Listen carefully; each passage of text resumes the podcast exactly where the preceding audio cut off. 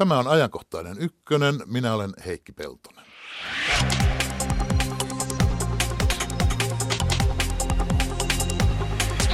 Päättäjien pitäisi olla rohkeita. Presidentti Niinistön mielestä rohkeutta voi osoittaa valtion menoja karsimalla ja eduista luopumalla.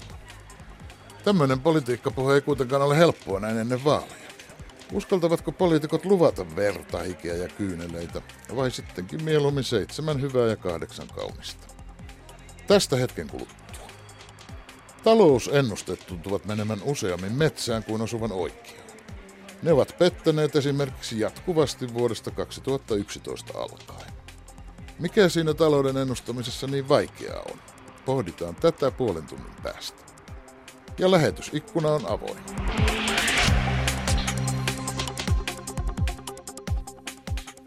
Tervetuloa ajankohtaiseen ykköseen kansanedustajat Antti Lindman ja Bent Syskovits. Kiitos, kiitos. Kiitos, hyvää päivää. Hyvää päivää.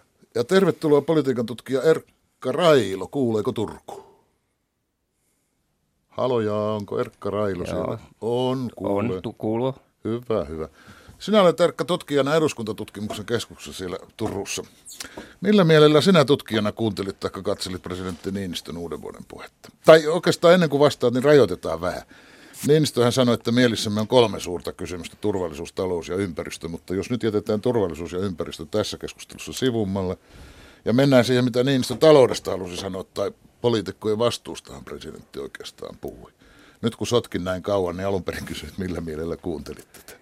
Joo, no jos puhutaan siitä taloudesta, niin, niin taloudellisesta puolesta, niin hän, hän hyvin sellaisilla, sanoisinko ympäripyöreillä muotoiluilla kehotti tämmöiseen vastuulliseen talouspolitiikkaan ja, ja kehotti ää, poliitikkoja tekemään vaikeita päätöksiä ja kehotti säästämään pikemminkin kuin kasvattamaan valtion menoja.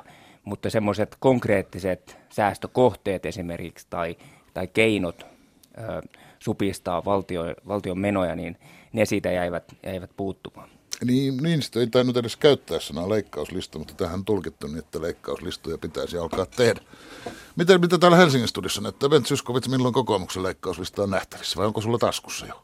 Lehdissä on Niinistönkin puheen innoittamana kysytty puolueiden edustajilta, että mistä te meinaisitte säästää, niin pääsääntöisesti vastaus on ollut se, että mistä ei ainakaan saa säästää. Ja sitten jos puolueet tässä vaiheessa on ilmoittaneet, että mistä pitää säästää, niin yleensä on vastattu, että tietotekniikkaa hyödyntämällä ja julkista hallintoa tehostamalla niin pystytään säästämään. Eli vastauksena konkreettisia leikkauslistoja ei ole näkynyt, mutta jos joku näistä, sanotaan nyt suurimmista puolueista, sellaisen lyö pöytää vaikkapa helmimaaliskuun mittaan, niin kyllä se haastaa muut puolueet silloin esittämään omat vaihtoehtonsa. Antti Lindman, tulkitsitko sinä, että Niinistön sanat erityisesti olisivat kohdistuneet teihin demareihin, kun esimerkkinä käytettiin sosiaalidemokraatti Liisa Jaakonsaarta? No en, osaa, Hänen rohkeuttaan 90-luvulla. no, en, en osaa sanoa, että kohdistiko hän millekään puolueelle. Joku oli, oli Unto Hämäläinen arvelu, että se kohdistui oppositiolle. Että, mutta tota, sitä että pitää, oppositiosta muutakin kuin Niin, koska hallitusta. silloin oli tilanne, tilanne tämä, mutta minusta nyt on oleellista huomata se, että missä tilanteessa Suomessa ollaan. Se on selvää, että, että äänestäjillä on oikeus ennen vaaleja tietää kunkin puolueen linjat ja, ja tuoda esiin se politiikan päälinjat, jota aiotaan niillä sillä kannatuksella toteuttaa, joka sitten vaaleissa saadaan. Mutta jos sitten tässä kannustettiin ikään kuin siihen ajatteluun, että Suomi nousee vain säästämällä, niin itse en siihen usko ja, ja, ja tuota, e, moni taloustutkija, moni kansainvälinen järjestökin on päätynyt sille linjalle, että nyt pitäisi enemmän saada fokusta kasvua ja työllisyyteen, miettiä, että miten saadaan talous kasvuun kuin säästöön. Säästöjen ongelma on se, että ne ei tuo yhtään talouskasvua, vaan itse asiassa ne leikkaavat sitä. Suomella ei ole tällä hetkellä pulaa säästöistä, Suomella on tällä hetkellä pulaa viennistä ja talouskasvusta. No, mutta jos miettii tätä kuitenkin, että valtiontalouden tilaa, niin tehän tässä nykyisessä hallituksessakin olette panneet vastaan. Ja sanon, että ei pidä vain leikata menoja, vaan myös veroja korottamalla lisätä valtion tuloja. Niin. Tehän tässä olette ikään kuin vastustaneet tätä leikkaamista. No siis, jos nyt katsotaan, että mitä sopeutuksia tässä on tehty vaalikauden aikana, yhteensä noin 6,5 miljardia, Ja kyllä on tarvittu kaikenlaisia keinoja, ei ole voitu rajata mitään pois, mutta samaan aikaan on voitu myös satsata kasvuun erilaisilla hankkeilla. Valtio on laittanut siemenrahaa ja saatu mukaan. Eli on selvää, että seuraavallakin vaalikaudella tarvitaan vastuullista talouspolitiikkaa, mutta enemmän me tarvitaan nyt fokusointia siihen, että miten saadaan talous kasvuun, koska nyt on kaikki helpot, puolihelpot ja vähän vaikeatkin säästöt jo tehty. Kaikki tästä eteenpäin tuota, ovat en, en, yhä vaikeampia. Ja semmoinen huomio täytyy vielä sanoa siitä tästä, että ne, jotka yleensä eniten näitä säästölistoja peräänkuuluttavat, niin yleensä aika vähin, vähiten antavat konkreettisia esimerkkejä. Saako Erkka Railolle lähettää terveisiä? Hmm. Kuuntelin kollegasi ja esimiehesi Markku Jokisipilän haastattelu aamulla radiossa ja hyvin yleisen vallitsevan hokeman mukaisesti hänkin totesi, että nykyinen hallitushan ei ole tehnyt yhtään mitään. Antti Lindma äsken kertoi, että valtion taloutta on ja puolella miljardilla eurolla vuositasolla. Sitä voi verrata mihin tahansa edelliseen hallitukseen, niin se on enemmän. Sitten on merkittäviä rakenneuudistuksia viety eteenpäin yhdessä työmarkkinajärjestöjen kanssa eläkeuudistus, sote-uudistus yhdessä opposition kanssa, kuntien tehtäviä ja velvoitteita on lähdetty karsimaan sadoilla miljoonilla ja niin edelleen. Eli voisitteko te siellä, kun te olette kuitenkin tutkijoita, niin luopua toistamasta tätä yleistä hokemaa, että nykyhallitus, ja tarvitaan tämän vaalikauden hallitukset, ei olisi tehnyt yhtään mitään. Sin, sinun ei Erkka Railo ole pakko ruveta vastaamaan, vastaamaan Markku Jokisipilän esittämistä väitteistä, mutta ilman muuta voit ottaa tämän haasteen vastaan. Otatko?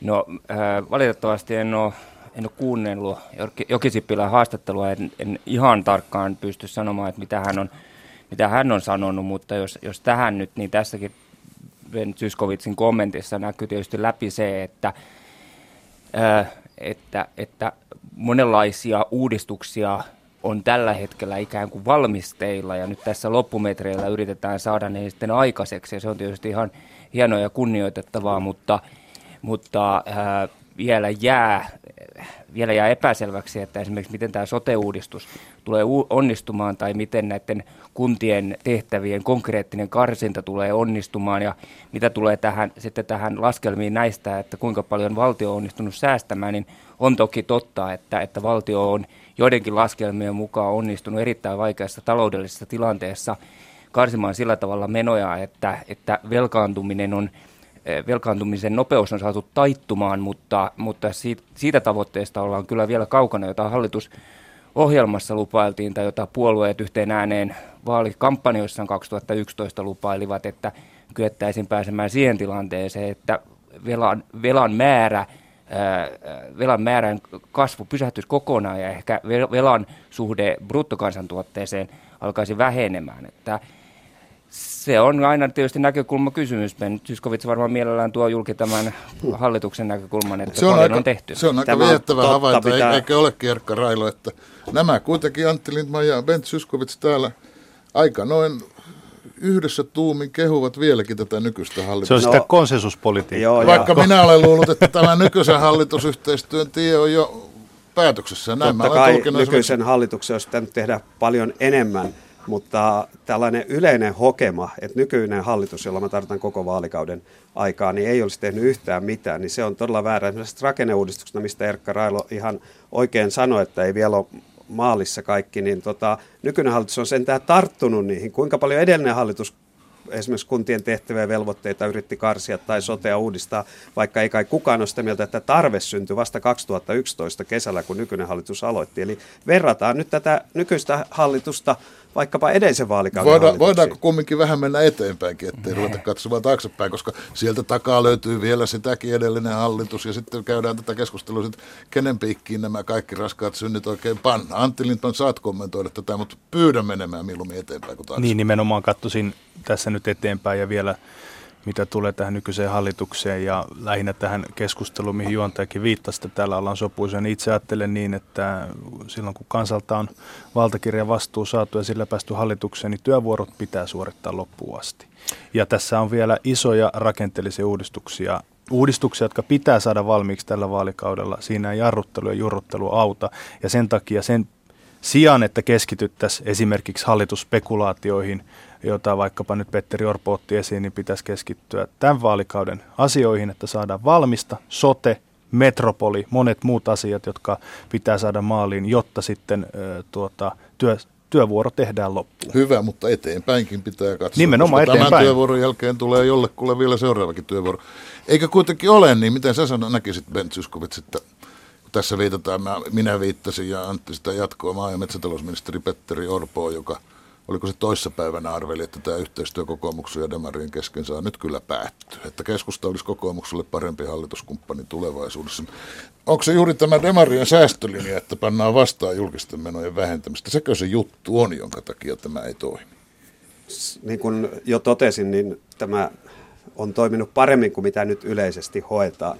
Mutta varmasti molemminpuolista kyllästymistä on ollut ja jos kokoomuksen näkökulmasta katsoo, niin tietysti jo hallitusneuvotteluissa tehtiin se virhe demareiden vaatimuksesta, että ei tyydytty ennusteiden mukaiseen kasvuun, vaan päätettiin perustaa politiikka ennustettua nopeampaan kasvuun. Ja nythän me tiedetään, että ei tullut ennustettua nopeampaa kasvua, ei tullut edes sitä VMn ennustamaa kasvua. Ja nämä perälautakirjaukset oli olemassa, että jos ei onnistu, niin sitten tehdään lisäsäästöjä ja muuta. Ja totta kai nämä tarvittavat säästöt on ollut demareille tosi vaikeita. Jopa siinä määrin, että kun he puheenjohtaja Jutta Urpilaisen johdolla viimein niin kuin tunnustivat tosiasiat, olivat valmiita rakenneuudistuksiin, joita on todella viety eteenpäin, olivat valmiita vaikeisiin säästöpäätöksiin, niin sehän johti siihen, että yhtäältä vasemmistoliitto lähti hallituksesta ja toisaalta SDP vaihto puheenjohtajan, joka taas johti siihen, että kun esimerkiksi lapsilisäasioista ja eläkeasioista oli jo sovittu, niin ensi töikseen uusi puheenjohtaja repi ne sopimukset auki uusissa Stubin hallituksen neuvotteluissa. Mennään ennen, ennen kuin nyt aletaan tätä yksityiskohtaa. Ei aleta tätä yksityiskohtaa. Ja aleta. Mä yrittäisin katsoa eteenpäin. Mietin no, sitä. No, mä katson Petteri Orpon puheenvuoron Joo, mietin sitä, että kun nyt ovat kuulemma kaikki neljä suurinta puoletta sitten nyt yhtä mieltä siitä, että verotusta ei enää pidä kiristää ja veronmaksajien keskusliitto taputtaa käsiä, niin millaiset vaalit me oikein saamme, jos näin kovasti yhtä mieltä ollaan? Ollaanko tässä todella näin yhtä mieltä, Antti No siis kyllä se tilanne on se, että, että todella si, siitä, mistä Beni puhui, että meillä silloin muutama vuosi sitten oli käynnissä oikein kilpahuuto siitä, että kuinka monen miljardin leikkaukset tarvitaan jo tiedossa, että toiset ajo niin kuin valtavia massiivisia leikkauksia. Sitten kun on nähty, mihin on mihin se on johtanut esimerkiksi maailmalla, niin on nähty, että jos olisi vielä massiivisemmat leikkaukset tehty, niin oltaisiin todennäköisesti vielä syvemmällä. Ja se, mitä nyt tarvitaan, niin on näitä rakenteellisia uudistuksia, esimerkiksi sote-uudistuksen, metropolivaltuuston läpivienti ja monet muut asiat, joita hallitus on päättänyt. Ja, mutta se, mitä eniten tarvitaan, niin on kyllä vientivetosta kasvustrategiaa. Esimerkiksi vientiteollisuuden kustannusten, kuljetuslogistiikkakustannusten tuota, alentamista ja kustannusten alentamista ylipäätään. Eli kyllä se näin on, että oli se sitten täällä veropuolella tai menopuolella, niin fokus pitää laittaa nyt siihen, että miten saadaan vientiä ja miten saadaan kasvua, joka onnistuu tässä asettamaan parhaimman reseptin, niin varmasti vaaleissa vaaleissa menestyy? No keskustapuolue on kuitenkin luvannut leikkauslistan tehdä, mutta se ei ole mm. vielä valmis. Me Tämä onkin te, te, teette nyt Lindman ja Zyskowicz, te ette lupaa leikata mitään, mutta miten ihmeessä te valtiontalouden hoidatte kuntoon veroja korottamatta? Ilmeisesti kaikki ovat yksimielisesti, että puolustusvoiman määrärahoja pitää lisätä. Mitään leikkaamatta, eihän tätä ymmärrä kenenkään järki. Kun mainitsit tämän keskustan, niin tämä onkin mielenkiintoista. Tällä vaalikaudella keskusta on torjunut lähes kaikki hallituksen säästöt ja haukkunut ne lyttyyn ja sanonut, että kun he panostaa kasvuun, niin ei tarvita tämmöisiä säästöjä. Nyt sitten, kun vastuu ehkä hämöttää, niin puolester Laaninen ilmoitti, että tarvitaan leikkauksia.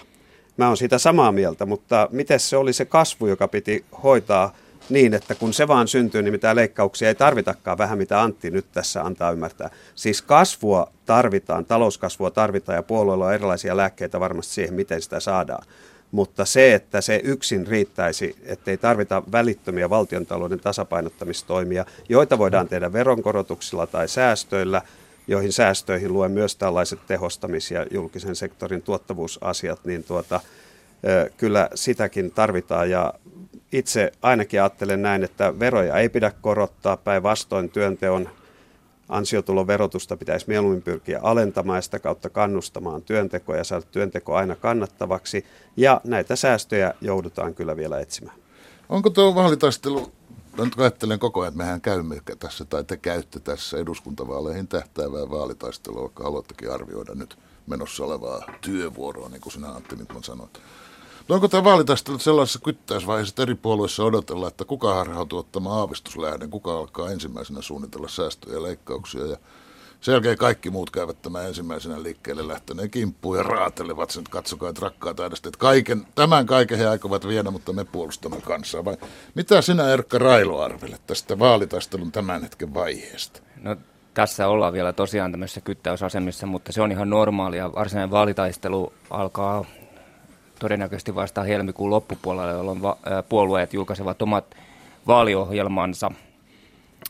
ja, mutta jos katsoo vuoden 2011 vaalitaistelua, niin vaalikamppailua, niin kyllä siinäkin keskustelussa kävi vahvasti ilmi, että puolueet yrittivät, olivat todella varovaisia niiden säästölistojen kanssa. Ja siellä muistivaraisesti niin kaksi asiaa oli, oli, tuli järjestelmästi julkia. Ne olivat puolustusvoimien voimiin kohdistuvat säästöt ja sitten se, että elinkeinoelämän tukia piti leikata. Saattoi olla muitakin, mutta perusidea oli, oli, oli se, että puolueet olivat hyvin yksimielisiä siitä, että, että mihin säästöt kohdistuvat ja, ja oltiin samaan aikaan hyvin varovaisia siinä, että että ei julkaista mitään laajoja ja konkreettisia säästölistoja, vaikka toimittajat niitä puolueilta kilvan tivasivatkin. Ja silloin tietysti puolueet myös, myös mielellään vetosivat siihen, että tulossa on, odotettavissa on kuitenkin jonkinlaista talouskasvua, joka, joka sitten ikään kuin vetäisi Suomen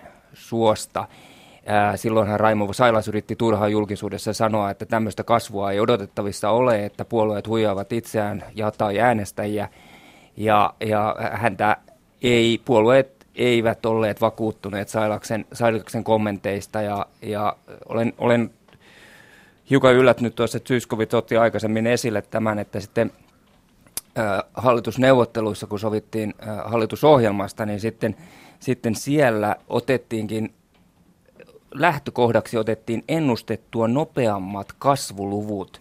Ja tämä kuulostaa siltä siis, että siellä on ollut neuvotteluissa on, on annettu jotkut kasvuluvut ja sitten poliitikot ovat syystä tai toisesta päättäneet, että he ovat, ottavatkin käyttöön ennustettua nopeammat kasvuluvut ja tämä kyllä poikkeaa aika paljon siitä tarinasta, jota me olemme julkisuudessa aikaisemmin kuulleet, että virkamiehet olisivat yksissä tuumin esittäneet tietyt kasvuluvut ja sen jälkeen kaikki hallituspuolueet olisivat niiden kasvulukujen pohjalta yhte, yksissä mielin lähteneet.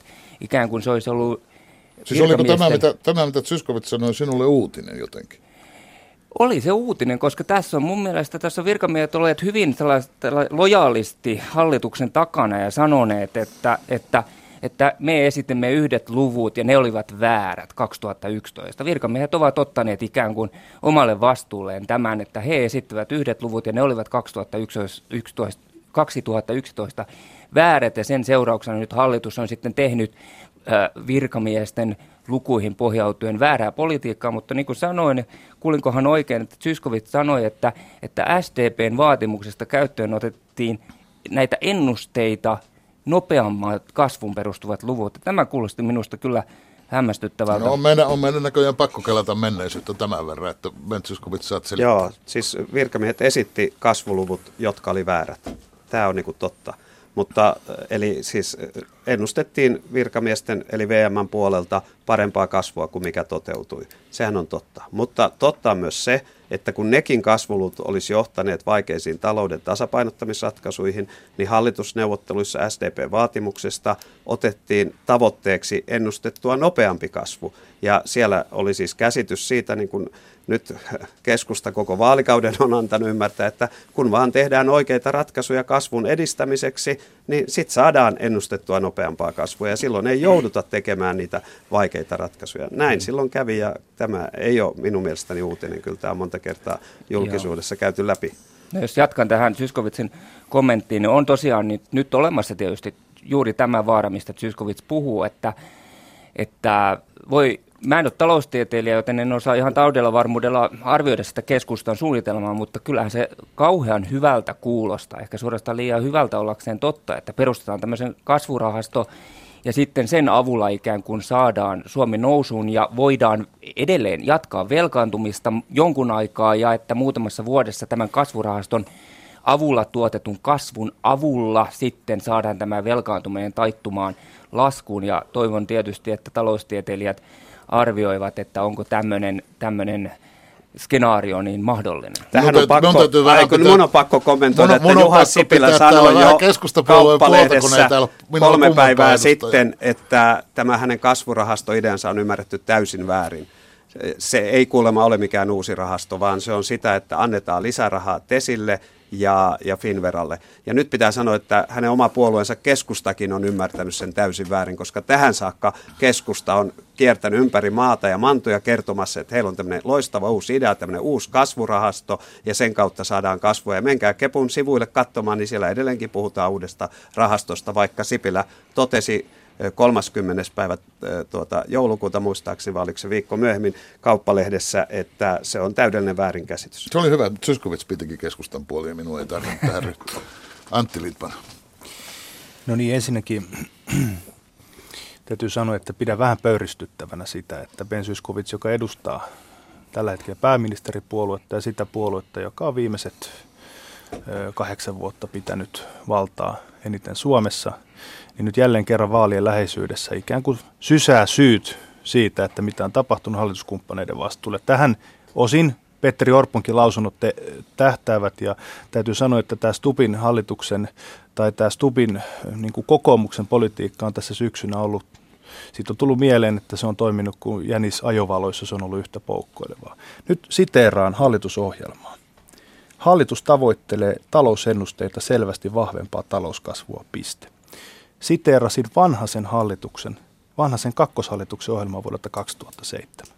Kokoomus on 2007 hallitusohjelmassa ja 2011 hallitusohjelmassa sitoutunut siihen, että tavoitellaan nopeampaa talouskasvua. Ja mielestäni se, että tavoitellaan nopeampaa, pitää olla jokaisen hallituksen agendalla ilman muuta. Ja sitä me nyt, jos koskaan enemmän tarvitaan.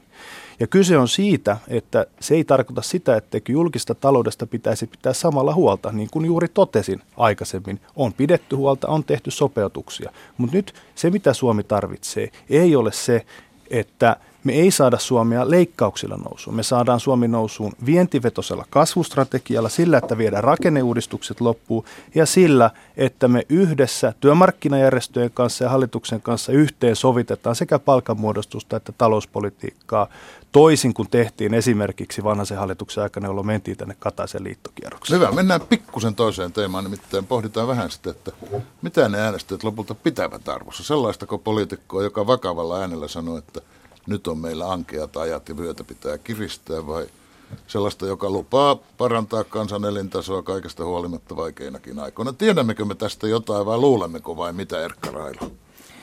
Ää, pahoin pelkään, että tästä, tätä aihetta ei ole ei ole sillä tavoin tutkittua, että meillä olisi konkreettista todistetta siitä, että kansalaiset ää, tykkäävät vaalilupauksista tai, tai tällaista, hyvin tällaista myönteisistä, myönteisistä talouslupauksista.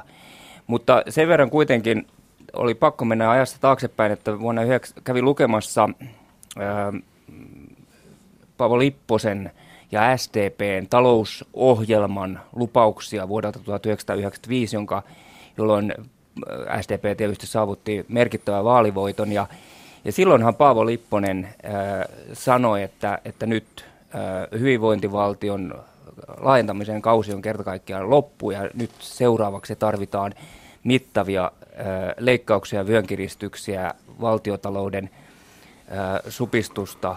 Ja, ja kyllä se, se viesti, joka silloin, jonka Paavo Lipponen niin kuin silloin lähetti kansalaisille, kyllä se äh, ei se ainakaan estänyt sitä vaalivoittoa. Ja ehkä itsekin ajattelee pikemminkin niin päin, että, että tämä, tämä viesti niin osoitti, että Paavo Lippunen ymmärtää, että kuinka vakava tilanne, Suome, kuinka vakava taloudellinen tilanne Suomessa silloin on. Ja, ja kyllä mä ajattelen, että kansalaiset ovat valmiita, valmiita sitten sellaisessa, jos he ymmärtävät, jos se kriisitietoisuus on, on valmiina, niin he ymmärtävät, että tällaisiin leikkauksiin on pakko, pakko ryhtyä ja ei se ainakaan estä vaalivoittoa. Nythän, nythän eletään monessa mielessä samanlaista aikaa kuin juuri ennen vuoden 1995 eduskuntavaaleja niin, että maalla ei mene ollenkaan hyvin ja seuraavan pääministerin paikka on valmiiksi jo jaettu oppositiojohtajalle. Silloin 95 valtaan nousi ja oli Paavo Lipponen ja nyt Juha Sipilä. Tehän kilvoittelette siis Zyskowicz ja Lindman pääsystä keskustan apupuolueeksi sekä kokoomus että sosiaalidemokraatit. Eikö näin ole?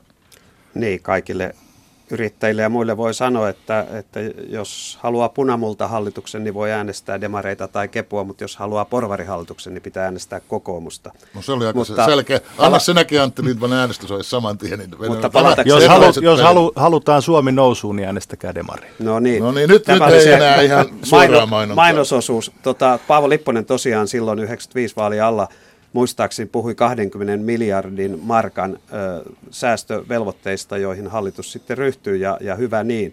Mä luulen, että on helpompi minkä tahansa puolueen puhua yleisellä tasolla säästöistä ja niiden tarpeesta, jopa puhua niiden kokonaismäärästä. Mutta vaikeampi on hätistää puolueet kertomaan ennen vaaleja konkreettisia säästökohteita, että leikkaamme tuolta ja leikkaamme täältä. Niin kauan kuin se on yleisellä tasolla, leikkaamme byrokratiasta, leikkaamme harmaasta taloudesta tai sieltä saadaan lisätuloja tai tehostamme julkista hallintoa, niin kauan ne on vaarattomia puolueille, mutta sitten kun mennään sanoa, että tuohon etuuteen ja tuohon etuuteen puutumme, niin, niin tota, sanotaan nyt näin, tämä on vähän kyyninen arvio, mutta ihmiset yleisellä tasolla hyväksyy säästöt ja leikkaukset, jos ne tehdään oikeudenmukaisesti. Ja niinpä tahtoo yleensä olla niin, että ne, mitkä kohdistuu omaa itteen, ne on aika epäoikeudenmukaisia, mutta ne, mitkä kohdistuu jonnekin muualle, niin ne on oikeudenmukaisempia. Tämä oli hyvin kyyninen arvio, mutta kun tässä on vuosikymmeniä ollut tuolla turoilla ja toreilla, niin ei voi välttyä tämmöiseltä arviolta. Tästä muuten tästä vastuunkantamisen suosiosta tulee mieleen tämä Saksa, kun Saksan talouden nykyisen, monen mielestähän se on liiankin hyvä talouden perusta siellä, niin sen tilan perustuksethan laski sosiaalidemokraattinen liittokansleri Gerhard Schröder vuosituhannen aivan alussa. Niin, että hyvinvointiyhteiskuntaa Saksassa heikennettiin rajusti ja Schröder ja Saksan demarit toimivat juuri niin kuin Niinistö tuntuu ehdottavan, että hyvä olisi, kun jokainen rokottaisi omaa kannattajakuntaansa. Mutta sen jälkeen Schröderille ja Saksan demareille kävi, niin kuin yleisesti luullaan politiikassa käyvän, että leikkaaja ei äänestä rakasta – Söder on siirtynyt politiikasta pois ja SDP ei ole sen jälkeen enää ollut johtava hallituspuolue. Sekö kohtalo teitä pelottaa, Antti No ei kyllä pelota. Jos nyt käydään lyhyesti tämä Saksan tilanne silloin läpi, niin kieltämättä siellä oli työmarkkinoilla, joihin nämä uudistukset kohdistuivat, niin oli sellaisia asioita, joita meillä on purettu aikanaan. Esimerkiksi ammattisuoja oli todella vahva monia vuosia. Jos ala lähti alta, niin ei tarvinnut ottaa uutta työtä vastaan ja, ja ja näin päin pois. Mutta täytyy sanoa, että, että kun nyt kuuntelee esimerkiksi ammattiyhdistysliikettä siellä, joka oli silloin mukana näissä uudistuksissa, on todet, ovat todenneet, että, että se ei ole tuonut ö, niitä hyviä vaikutuksia kansalaisten arkeen, joita silloin toivottiin, vaan päinvastoin siellä moni työntekijä elää tällä hetkellä köyhyysrajan alapuolelle, että tässäkin suhteessa, kun Lipposen viitattiin, niin on hyvä vähän menneisyyttä hallita. Ja vielä mitä tulee näihin säästölistoihin ja siihen, mitä Erkka Railo viittasi 95 SDP-ohjelmaan, niin se on totta, että siellä oli tämä siinä tilanteessa, jossa Suomi oli porvarihallituksen eliltä todella suuressa kriisissä, niin silloinkin tarvittiin säästöjä niin kuin on tässäkin hallituksessa. Ja jos nopeasti kertolaskuun lasketaan, niin suurin piirtein sama luokka, jota, jota nyt ollaan tehty, mutta täytyy muistaa, että mikä oli se oleellinen. Ja Lipponen itse kertoo sen juuri vuoden lopussa julkaistussa muistelmissaan. Oleellista silloin oli saada luottamus työmarkkinoiden ja hallituksen välillä siihen, että yhteen hiileen puhalletaan, jetsutetaan talouspolitiikkaa ja palkamuodostusta yhteen sitä kautta lisätään luottamusta. Voi sanoa, että edellisen hallituksen jäljiltä, joka oli saanut aikaan tämmöisen kovan vastakkainasettelun. Ja nyt jos kysytään, että mitä tässä ajassa Suomi tarvitsee, tarvitseeko Suomi vastakkainasettelua vai tarvitseeko se sopimista ja yhteisiä ratkaisuja, niin jälleen ollaan siinä tilanteessa, että tarvitaan sopimista yhteisiä ratkaisuja ja se on se keino, jolla Suomessa aina kun on ollut kriisi, niin aina on saatu tuloksia. Vastakkainasettelulla koskaan ei ole saatu tuloksia. Me kohta lopettelemme tätä, että kiireiset herrat pääsevät muihinkin toimiin, mutta Erkka Railu, sano sinä Yleistänkö minä liikaa, kun sanon, että eduskuntavaalien ykkössijahan on jo kirkossa kuulutettu, vai voiko keskustan voittokulkua joku estää vielä? Keskustan voittokulkua ei, ei varmaan voi siinä mielessä mikään tässä vaiheessa enää, enää uhata, että ö, keskustan etumatka on kasvanut muihin puolueisiin verrattuna niin isoksi, että, että, että siihen, siihen ei ole oikein muilla sanomista. Tähän voi lisätä sen, että katselin noita 2000-luvun eduskuntavaaleja tässä taannoin ja totesin, totesin, että 2000-luvulla kertaakaan hallituspuolueet eivät ole kyenneet vaalikampanjan aikana kannatustaan nostamaan, eli tällä hetkellä näyttää siltä, että SDP, tämän perusteella voisi ajatella niin, että SDP ja kokoomus eivät kykene, eivät kykene merkittävästi ainakaan kannatustaan nostamaan, mikäli näistä vanhoista eduskuntavaaleista voi jotain päätellä. Hallitus vastuu painaa ja perussuomalaiset puolestaan näyttää nyt äh, hiipuvan mielipidemittauksesta toiseen. Äh, kyllä tämä alkaa näyttää siltä, että keskustasta tulee suurin puolue, mutta millä marginaalilla, niin se tietysti jää nähtäväksi. Kiitos Erkka Railu. Pystyttekö vastaamaan noin yhdellä sanalla, jos kysyn, että tuleeko teidän puolueestanne joskus leikkauslistoja ja päättyykö tämä kyttäysvaihe koskaan?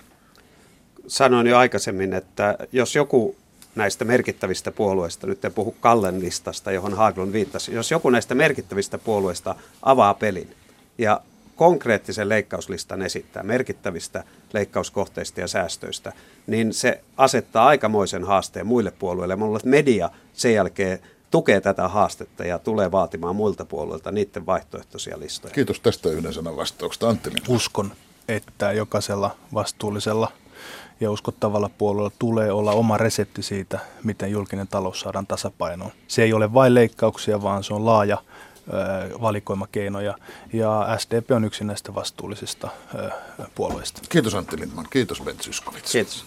Kiitos.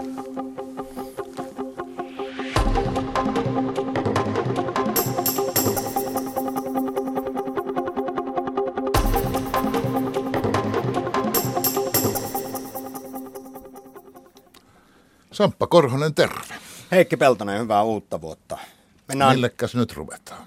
Sujuvasti. Politiikasta talouteen. Eivät ole tietenkään kaukana toisistaan, kun puhutaan esimerkiksi kasvutoiveista toiveista ja toimista. Näin vuoden alkuun ja vuoden vaihteessa tykätään yleensä ennustaa tulevaa, mutta yksi asia, josta tosiaan ennusteita himoitaan ja tarjotaan myös jatkuvasti, on talous.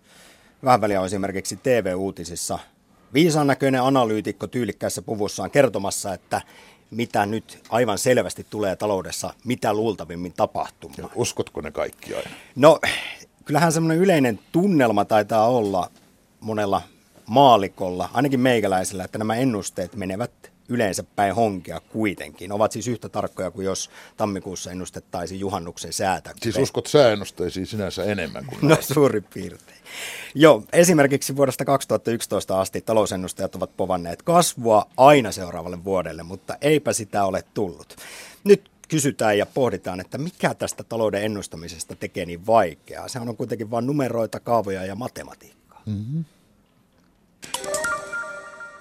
Talouden ennustaminen on sen takia vaikeaa, koska me ennustetaan ihmisten ja eri ihmisyhteisöjen toimintaa, miten ihmiset reagoivat, miten eri yhteisöt, valtiot reagoivat erilaisiin taloudellisiin ja poliittisiin, poliittisiin ilmiöihin, niin, niin silloin tulee ilman muuta tämmöistä niin kuin, ää, eksaktius katoaa ja tällainen niin kuin, epävarmuus lisääntyy. Tutkimusjohtaja Markus Lahtinen Pellervon taloustutkimuksesta – silloin kun teiltä analyytikoilta kysytään sitten ennakointeja tulevasta maailman taloudesta, niin te saatte sen kuulostamaan kuitenkin siltä kuin se olisi eksaktia tiedettä, mutta pitäisikö puhua kuitenkin enemmän valistuneesta arvailusta? No arvailu on ehkä se sana, mitä mä en käyttäisi. Kyllä mä sanoisin, että, että sen taustalla on ihan eksaktit mallit ja, ja, ja numerot, mutta, mutta siis ennustetoiminta on enemmän varmasti taidetta kuin tiedettä. Et siinä mielessä se ei ole sellaista, se ei ole arvailua, koska siinä on olemassa tietty tieteellinen ajattelu taustalla, mutta siinä on sellaista pohdintaa ja sellaisia ainutkertaisia ilmiöitä, joiden mallittaminen ja ymmärtäminen on on varmasti enemmän, enemmän tämmöistä luova prosessi, taiteellinen prosessi kuin tieteellinen prosessi. Talouden ennustaminen on siis enemmän taidetta kuin tiedettä. Näin toteaa tutkimusjohtaja Markus Lahtinen Pellervon taloustutkimuksesta. Samoilla linjoilla on ennustepäällikkö Eero Lehto palkansaajien tutkimuslaitoksesta. Talouden eli ihmisten toimien ennakoiminen ei voi olla mitenkään yhtä tarkkaa kuin tapahtumien ennustaminen esimerkiksi fysiikassa tai kemiassa. Lisäksi aina silloin tällöin tulee niin sanottuja mustia joutsenia, eli epätodennäköisiä tapahtumia, joita ei voi kukaan ennustaa, kuten terrori-iskut tai luonnonkatastrofit. Toisaalta Eero Lehto myöntää, että on myös suuria käänteitä, joita pystytään jossain määrin ennakoimaan, mutta ne jätetään talousennusteista pois säännönmukaisesti. Sen sijaan niistä saatetaan mainita erikseen, jotta voidaan jälkikäteen sanoa, että no, kyllähän tällaisestakin riskistä tiedettiin. Tästä esimerkkinä on vuoden 2008 Yhdysvalloissa pamahtanut asuntokupla ja pankkikriisi. Aika monetkin näki, että tämmöisiä riskejä on olemassa. Että kyllä esimerkiksi kansainvälinen valuuttarahasto jo 2006 tässä katsauksessaan puhuu tämmöistä suurista riskistä, mutta ei sekään uskaltanut lähteä niin kuin painottaa omassa ennusteessaan näitä suuria negatiivisia riskejä. Että oikeastaan jos talousennusteita niin kuin verrataan toisiinsa ja kaikki haluaa niin kuin osua lähimmäksi, niin talous voidaan osoittaa ihan tilastollisesti, että talousennustajan kannattaa aina veikata sitä vaihtoehtoa, joka todennäköisyys on korkein, eikä painottaa niin kuin eri vaihtoehtoja ja laskea niistä tämmöistä aritmeettista keskiarvoa, mitä sanotaan odotusarvoksi. Ja tämmöinen niin kuin käyttäytyminen, joka on mun mielestä hyvin inhimillistä, niin se myös pitää sisällään sen, että tämmöisille isoille riskeille ei anneta mitään painoa ennusteissa. No sitten kun ennustajat, monet itsekin tajuaa tämän, että käyttäytyy näin, ne esittää tämmöisiä kaikenlaisia riskiskenaarioita, mutta niitäkin toisaalta esittää vaan sen takia, että voidaan jälkikäteen niin selitellä. Että kyllä me nyt annet, nähtiin, että tämmöinenkin mahdollisuus on olemassa. Näin siis ennustepäällikkö Eero Lehto palkansaajien tutkimuslaitoksesta. PTTn tutkimusjohtaja Markus Lahtinen huomauttaa puolestaan, että vaikka jokin riski olisikin tiedossa, mutta sen toteutumisen aikataulusta ei tiedetä, niin sitä on oikeastaan mahdotonta sisällyttää ennusteisiin. Tälläkin hetkellä sellaisia on itse asiassa monia. Vaikka sen kuinka tunnistaa, niin se sanoo, että se tapahtuu tiettynä, tiettynä kuukautena, tiettynä vuosineljänneksenä tai edes tiettynä vuotena tuommoinen iso katastrofi. Meillä on tälläkin hetkellä rahoitusmarkkinoilla iso epätasa, epätasapaino ja meillä on Kiinan, Kiinassa, Kiinassa tota, rahoitusmarkkina erittäin vaikeassa tilanteessa. Yhdysvalloissa pörssien arvostukset ovat mielenkiintoiset vähintäänkin. Euroopan euroalueen instituutiot ovat isoissa ongelmissa. Kreikkaan liittyy poliittisia riskejä. Nämä varmaan jossain vaiheessa ne riskit realisoituu, mutta koska, niin en tiedä. Mutta kuinka paljon ennusteisiin ja niiden huteihin vaikuttaa sitten se, etteivät analyytikot halua tai uskalla antaa pessimistisiä lausuntoja? Kysymys on noussut esiin varsinkin nyt, kun vuodesta 2011 asti talousennustajat ovat povanneet kasvua aina seuraavalle vuodelle, mutta sitä ei ole näkynyt. Ennustepäällikkö Eero Lehto naurahtaa väitteelle pelkäämisestä ja toteaa, että sillä, joka tällaista esiin nostaa, on vain lyhyt muisti. Meillä oli esimerkiksi tämmöinen jakso vuodesta 1994 vuoteen 2000 ja uudelleen 25 vuoteen 2007, kun talousennusteet oli aina alakantissa, koska silloin kasvu oli aika nopeata. Ja tavallaan me ei muisteta tätä, eikä ennustajatkaan koe tätä niin kuin traumaattiseksi vaiheeksi, koska silloin ei tullut mitään niin kuin negatiivista palautetta, koska ne ennusteet oli alakantissa. Ja mun mielestä siihen on aika luonteva selitys, koska ministeriöt ja poliitikot oli tyytyväisiä, koska se odottamaton, odotettua parempi kehitys, mikä sitten jälkikäteen havaittiin taloudessa, se voitiin laskea aina omaksi eduksi. Voidaan sanoa aina, että meidän politiikka oli niin hyvää.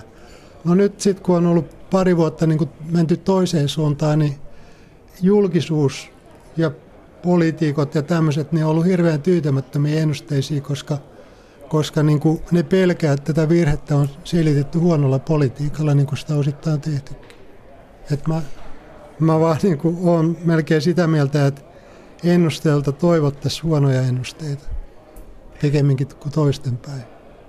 Te olette kuitenkin täällä palkansaajissa antaneet viime vuosina aina enemmänkin kasvutoiveita Joo, kuin moni muu. Sen takia meihin olla, ollaan oltu varsin tyytymättömiä. PTTn tutkimusjohtaja Markus Lahtinen puolestaan myöntää ikävien ennusteiden kertomiseen liittyen, että alalta löytyy konsensusajattelua. Harva haluaa olla se yksinäinen pahan ilman lintu ja jälkikäteen ainoa väärässä ollut.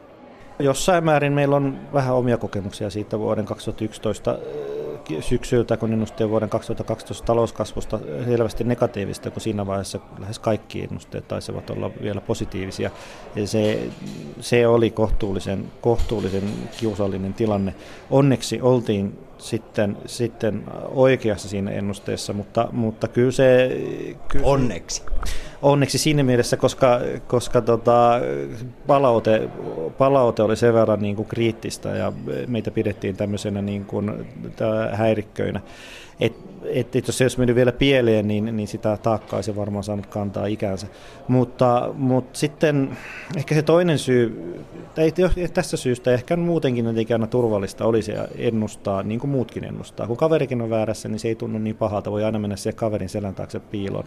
Mutta tavallaan mitä me on opittu, opittiin, opittiin tutkittiin, ää, tutkittiin ennustetoimintaa, kun suhtauduttiin omaankin ennustetoimintaan finanssikriisin jälkeen aika kriittisesti, niin huomattiin, että Suomessa talousennusteet on hyvin, hyvin konsensushakuisia. Että, että ne ennusteet on, on, ne erot ennusteiden välillä, positiivisemman ja negatiivisen ennusteen välillä oli äärimmäisen pieni jolloin me tajuttiin se, että, että me, me haluttiin lähteä vähän omille poluilla ja lähteä haastamaan sitä konsensusta, koska huomattiin, että se konsensus oli aika usein väärässä.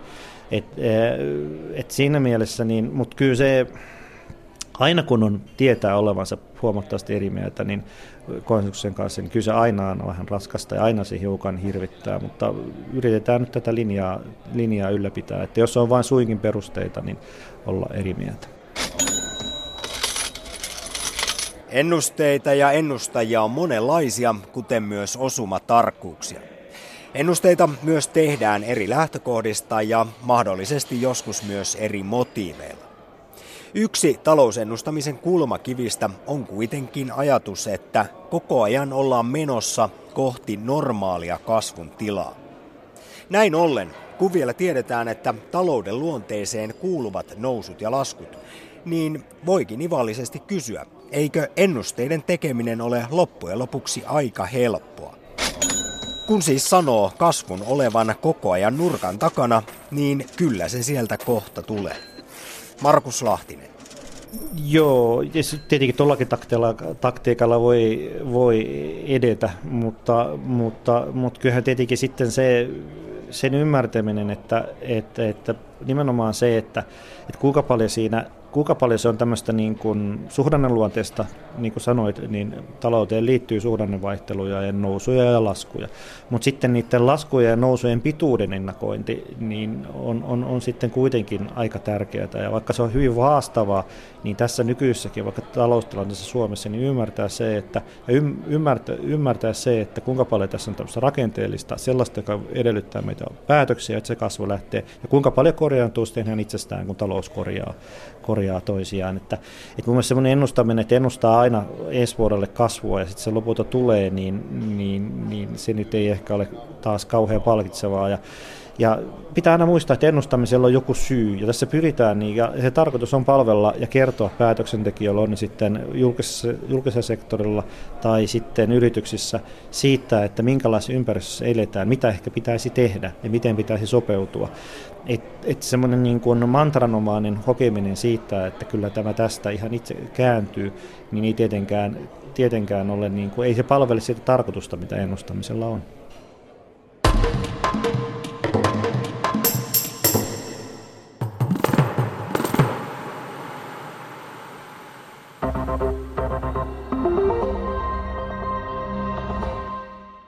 Turkissa asevelvollisuuden voi vuoden alusta lähtien suorittaa maksamalla rahaa. NATO-maiden toiseksi suurimpaan armeijaan menon voi välttää maksamalla valtiolle noin 6000 euron summan. Nuori isä leikkii pienen poikansa kanssa puistossa meren rannalla Istanbulissa. Hän iloitsee Turkin hallituksen hiljattain ilmoittamasta päätöksestä, joka mahdollistaa asepalveluksen suorittamisen rahalla. Ammatikseen asianajajan töitä tekevä Alper aikoo tarttua tilaisuuteen. Onu bırakıp gidemiyorum. Ayrıca ailem var, çocuk. Minulla on työni ja tietysti myös perheeni. Kaiken jättäminen armeijan ajaksi ei tunnu järkevältä. Sen sijaan rahan maksaminen ja asepalveluksesta vapautuminen on paljon parempi vaihtoehto, siksi olen päättänyt maksaa, hän sanoo. Maksumahdollisuus koskee vuoden alkuun mennessä 28 vuotta täyttäneitä miehiä. Asevelvollisuus katsotaan suoritetuksi, kun on tilittänyt valtiolle 18 000 liiraa, eli noin 6 000 euroa. Asento! Lepo! Asento! Hiton hyvä ajatus. Ei tarvi töissä olevan ihmisen tuhlata puolta vuotta tai vuotta sulkeisissa ja valtion kassaan tulee puhdasta rahaa. Jos panisi poikalapsen lapsilisät tilille odottamaan, niin johan sitä kertyisi. Sataisen kuussa, jos saa lapsilisää, tulee tonni 200 vuodessa, 16 vuodessa tommoset vähän vaille 20 000. Kyllä sillä jo ostaa itsensä intistä vapaaksi. Sen hinnahan pitäisi tosin Suomessa olla korkeampi kuin Turkissa, kun palkatkin on isommat. Että inttitilille vain poikien lapsilisät. Suurelle osalle turkkilaisista 6000 euroa on kuitenkin liian kova hinta. Turkissa arvostelijat haukkuvatkin käytäntöä epäreiluksi. Rikkaat pääsevät asevelvollisuudesta maksamalla, mutta köyhemmillä ei ole vaihtoehtoa.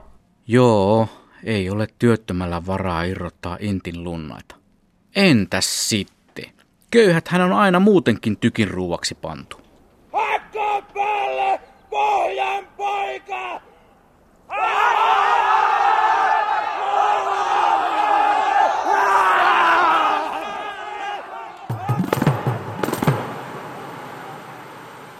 Talousennusteista haastateltiin tässä lähetyksessä tutkimusjohtaja Markus Lahtista Pellervan taloustutkimuksesta ja ennustepäällikkö Eero Lehtoa palkansaajien tutkimuslaitoksesta.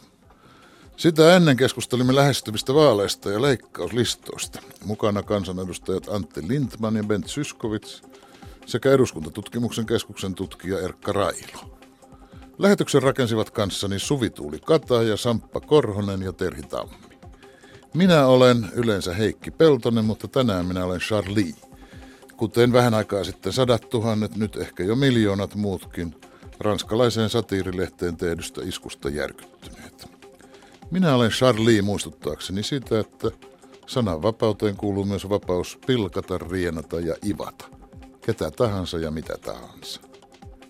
Seuraavan kerran tapaamme viikon päästä torstaina. Ajankohtainen ykkönen on siirtynyt viettämään vapaita lauantai-päiviä.